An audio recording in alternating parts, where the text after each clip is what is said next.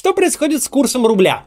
Этим вопросом сейчас многие задаются. Я даже слышал, что во ВКонтакте есть э, такие группы, где обсуждается, что вот курс упал, игры на Стиме теперь дешевле стали стоить, значит, экономика российская на подъеме.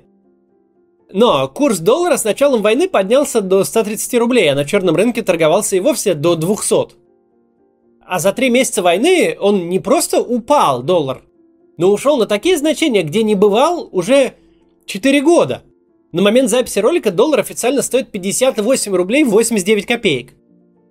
Пропаганда по этому поводу страшно возбудилась и решительно заявляет о победе над санкциями и сверкающими перспективами российской экономики. Твиттер тут же утонул в дискуссиях. Как так и надолго ли? Давайте сегодня об этом всем поговорим и разберемся. Э, во-первых, что с долларом, а во-вторых, что вообще ждет российскую экономику и всех нас в ближайшем и среднесрочном будущем.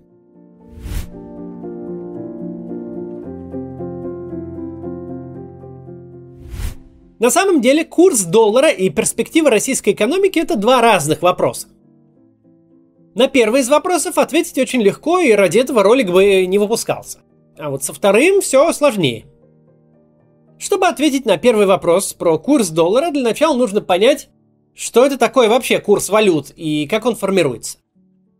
Курс валюты относительно другой валюты – это буквально цена одних денег в других деньгах.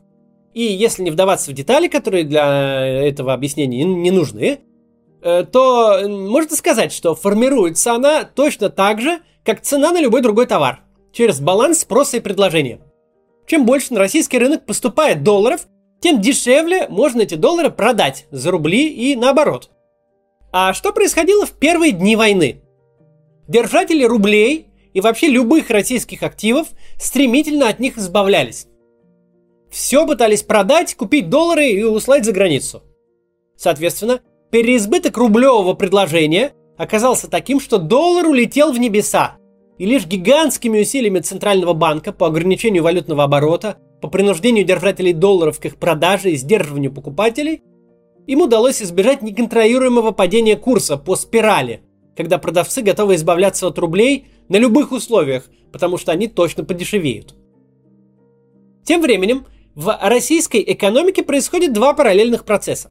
Санкции и все ограничения, как со стороны частных компаний, так и со стороны государств, в первую очередь ударили по импорту. С каждым днем все короче становится список товаров технологичнее утюга, который можно ввозить в Россию без ограничений. С другой стороны, экспорт, преимущественно нефтегазовый, санкции затронули гораздо меньше. Основные потребители валюты и продавцы рублей – это не население. Это импортеры, те, кто что-нибудь покупает за границей. Импортеры получают выручку в рублях, они должны рубли эти продать, то есть создать рублевое предложение, и купить валюту для нового импорта, то есть создать долларовый спрос. Ну, то есть, например, есть сеть продавцов макбуков и айфонов, ну, к примеру. Они продают технику в России за рубли, а потом, чтобы купить новую технику, должны купить в России доллары. И уже на них купить новые макбуки.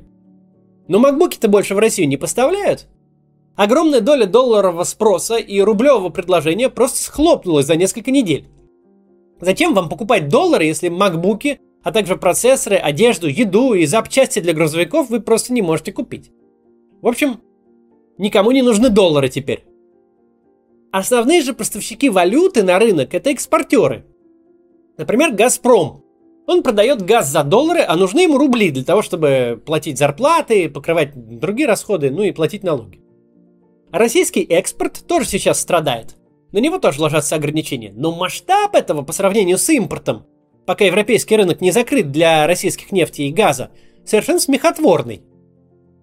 Поэтому доллары в Россию текут рекой, попадают на российский рынок, но они тут никому не нужны, потому что импортеров больше нет. Весь процесс можно представить как детскую задачку про бассейн и две трубы. Из нефтегазовой трубы доллары вливаются и очень быстро. Эту трубу подкрутили немножко, но лишь самую малость. Причем Центробанк обязывает всех экспортеров не держать доллары у себя там на счетах, а обязательно продавать их и сливать в этот бассейн. Таким образом создается искусственное предложение. Труба же, которая выливает этот бассейн, должна забирать из него доллары на покупку процессоров, автомобилей, запчастей, технологий, макбуков и всего на свете. Эта труба наглухо закрыта – Бассейн переполняется долларами. На рынке их куча, и тратить их не на что. И курс стремительно идет вниз. Довольно простая ситуация, в которой нет ничего удивительного, и которая не имеет никакого отношения к мнимому оживлению российской экономики. Доллары в страну идут, но из страны не уходят. А те, через кого они идут, обязаны их продавать и покупать рубли. А еще, кроме санкций, которые действуют совсем неравномерно и сильно искажают рынок, кроме усилий Центрального банка, по импорту, а значит и долларовому спросу, сильно бьет сама ситуация неопределенности, которая заставляет импортеров пересматривать свои планы. Ну, эти 10 тысяч макбуков, ты, может быть, бы и везешь сейчас, даже, может, как-то и сможешь. Но сможешь ли ты их продать на схлопнувшемся спросе? Нужны ли они кому-то будут? Будут ли у людей деньги? Ты в этом не уверен, поэтому от покупки отказываешься и, соответственно, доллары не покупаешь. И курс еще снижается. Вот так работает процесс с курсом валют. Он ни малейшего отношения не имеет к экономике и вообще, а почему цены не пошли вниз следом за, э, за курсом доллара? Как так выходит, что техника стала стоить по две и более своих валютных цен? Ответ в том, что у цен нет никаких поводов снижаться. Ровно по тем же причинам, по которым упал курс доллара. В России резко снизился поток импорта. Импорта как прямого, то есть готовых товаров, так и промежуточного, вроде концентрата, например, для производства фруктовых соков. Многие производства отечественной продукции попали под удар, лишившись сырья, компонентов и комплектующих для оборудования. Все это вместе естественным образом ведет к сокращению предложения, к полному исчезновению отдельных импортных товаров, которые просто нельзя больше ввозить, также к исчезновению товаров, произведенных в России из импортного сырья, ну так как нельзя их больше произвести. И к сокращению выпуска российской продукции, э, тем большему, чем более эта продукция зависит от импортных комплектующих и оборудования. Происходит то же, что происходило в 2014, но тогда к этому привели не санкции извне, а российские антисанкции. То есть предложение сокращается, конкуренция снижается, цена идет вверх, а качество вниз. В 2014 году это касалось отдельных категорий товаров. Ну, там, например, польские яблоки перестали конкурировать с российскими. Соответственно, э, стало меньше на рынке яблок, меньше хороших яблок, типа как из Польши, и яблоки похуже, но российские стали продаваться дороже. Вот и весь механизм того, как цены идут вверх, если сокращается импорт. Нет никакого противоречия между падением курса доллара и ростом цен на все. Более того, это просто две точки зрения на один процесс. Доллары никто не покупает, потому что на них нечего ввозить, а цены на все растут потому же, ничего не приезжает, и падает предложение. Как долго это будет продолжаться? Как долго курс доллара будет идти вниз, а цены вверх? Проще говоря, как долго ваша зарплата будет расти в долларах, но падать в количестве тех товаров, которые вы можете на нее купить в России? Но второй вопрос, ответ совсем короткий и совсем простой. Рыночные законы непобедимы и цены будут расти. Россию отрезают от мировой экономики, на свою зарплату вы сможете покупать все меньше и меньше товаров – причем неважно, где они произведены, импорт будет дорожать быстрее, серый импорт еще быстрее, а отечественный производитель тоже не будет сильно от них отставать. Как долго курс будет идти вниз? Ответ такой. Чем более жесткие санкции будут введены против главного продавца валюты в России, против сырьевого экспорта, чем более жесткие будут введены финансовые санкции, чем сложнее России будет получать валюту, тем выше будет курс. Да, Центральный банк работает на политическое руководство. Центральному банку очень не хочется допустить скачкообразного изменения роста доллара до 100 рублей, например, и выше. У Центрального банка пока еще есть резервы, чтобы это не случилось в один день или одну неделю. Но как только труба поставки европейской валюты будет закрыта, Европа перестанет покупать нашу нефть и газ, а мы знаем, что это только вопрос времени, это произойдет, так вот, как только это случится, отлет курса туда, где он был и даже выше, станет просто неизбежным. Курс доллара в нашей культуре очень плотно и совершенно неадекватно воспринимается как главный индикатор экономического благополучия. Дескать, если рубль укрепляется, то экономика растет. И понятно, откуда это взялось. Все большие экономические кризисы 98, 2008, 2014 года сопровождались резким взлетом курса доллара. В то время как в периоды экономического роста рубль укреплялся. Ну и сложилось у граждан впечатление, что если рубль укрепляется, то все хорошо. И вот сейчас они усыпилась их бдительность, и они думают, ну, укрепился рубль, все в порядке типа. Но нет. Курс рубля и экономический рост связаны между собой, конечно, но далеко не в такой степени и точно не в этот раз. Все то, что говорили уважаемые экономисты в самом начале нынешнего кризиса о перспективах российской экономики, не просто не снято с повестки дня, но происходит прямо на наших глазах. Причем происходит тем больше, чем больше Россию изолируют от внешнего мира – мы здесь сегодня будем рассматривать ситуацию на прямо сейчас. То есть пока не наложены санкции на российский энергетический экспорт, пока в страну еще идут валютные поступления, как только Россия лишится либо всего европейского нефтегазового рынка, либо существенной его доли, ситуация станет намного хуже. Падение российского ВВП по прогнозу Центрального банка, который можно считать самым оптимистичным, по итогам года составит 8-10%. Западные эксперты дают больше и намного больше – но нам достаточно прогноза ЦБ. Много ли это и что это будет значить? Это очень много. Это вернет Россию на уровень примерно 2007 года, на 15 лет назад.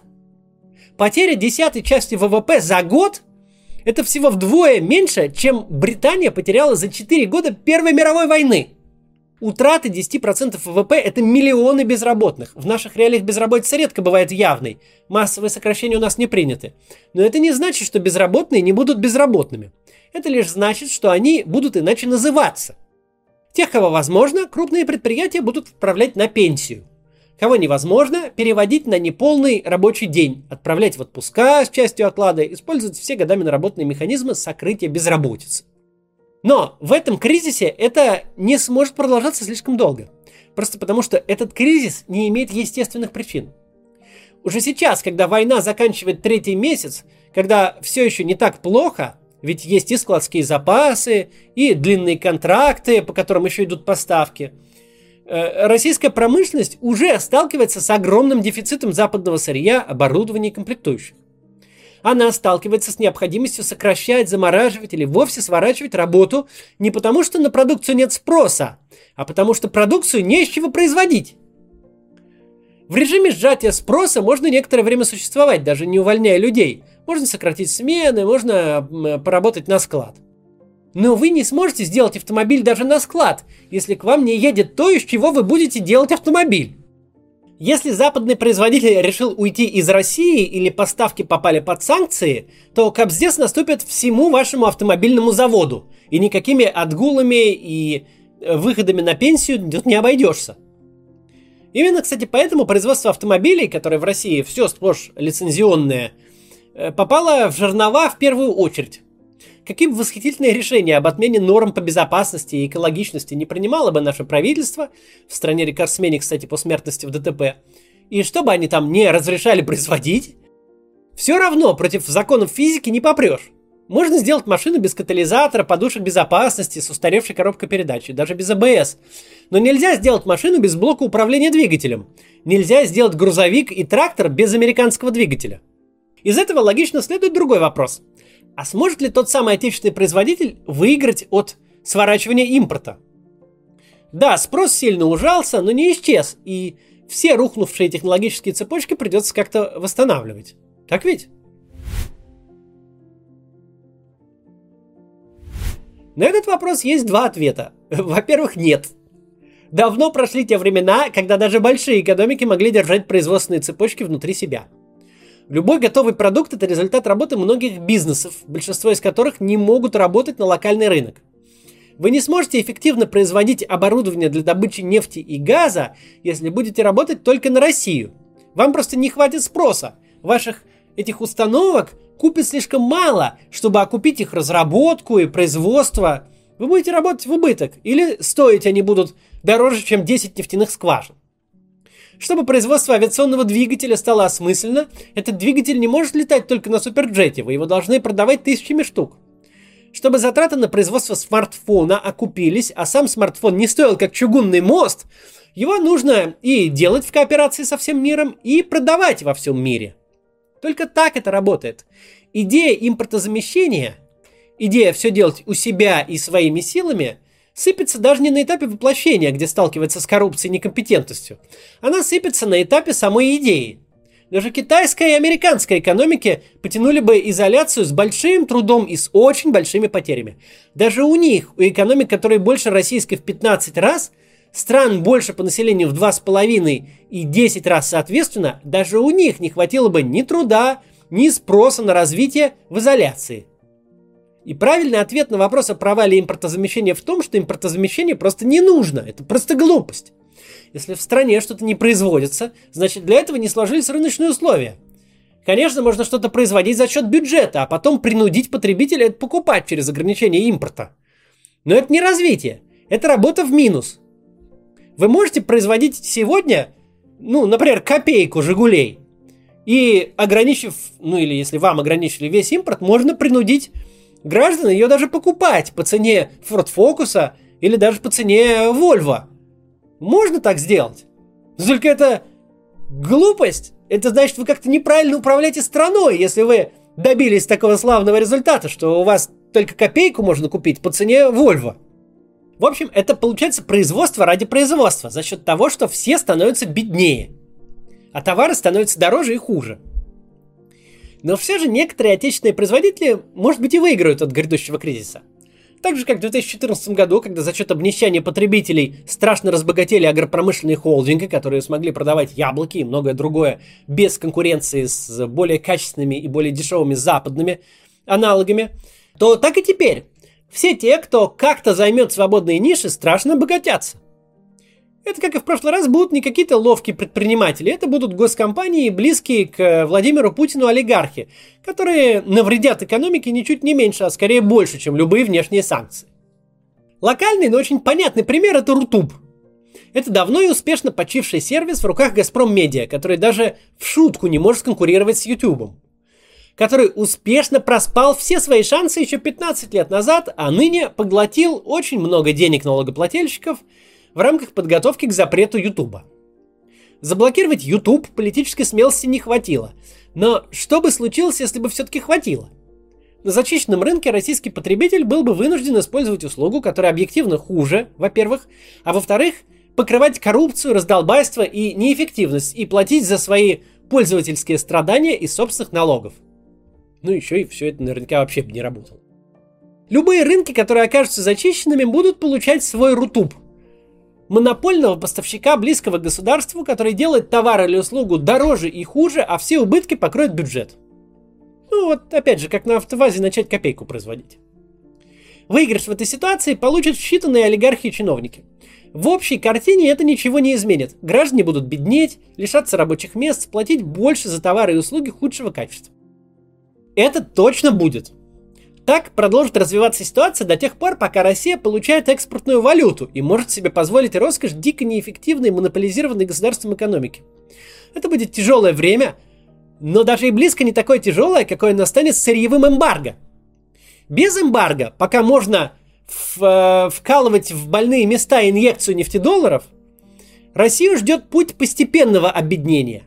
А с нефтяным эмбарго – моментального обнищания – что будет с российской экономикой в условиях, когда закроется поток нефтедолларов? Каковы сроки и масштабы – это совсем другой разговор, который мы поведем в отдельном ролике.